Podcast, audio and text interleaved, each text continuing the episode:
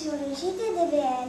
Nous sommes le 16 juin 2006. Nous allons commencer par une partie spéciale vitrail. Mélanie va vous emmener au cœur des vitraux. Mélanie, raconte-nous ton atelier. On découpe les gabarits, puis on choisit la couleur de la vitre. Il faut une couleur claire au milieu. On prend une molette, on découpe autour de la forme du gabarit. Il y a une fissure.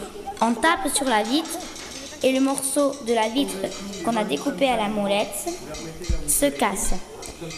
Puis, il, peut arriver qu'on ait des petits morceaux qui ne se coupent pas droit. Pour cela, il y a une meuleuse. On meule le morceau pour que ça aille bien lisse.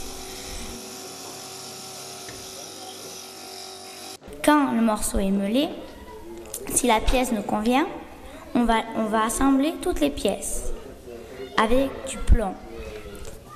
Entre chaque morceau de vitre, il faut un morceau de plomb qu'on coupe en fonction de la taille du morceau de vitre. Quand le plomb est installé, on met une espèce de colle à chaque intersection. Puis on aplatit les bords.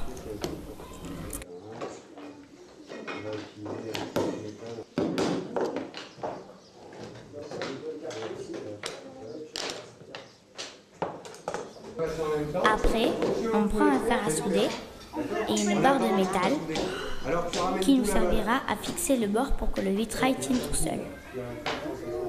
On le fait des deux côtés. On fixe le bord et c'est fait.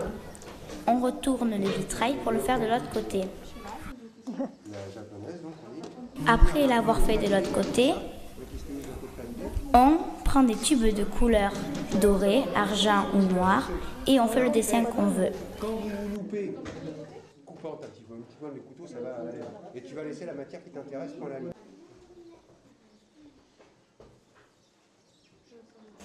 Au revoir, mesdames et messieurs. Merci d'avoir suivi notre journal. À la semaine prochaine.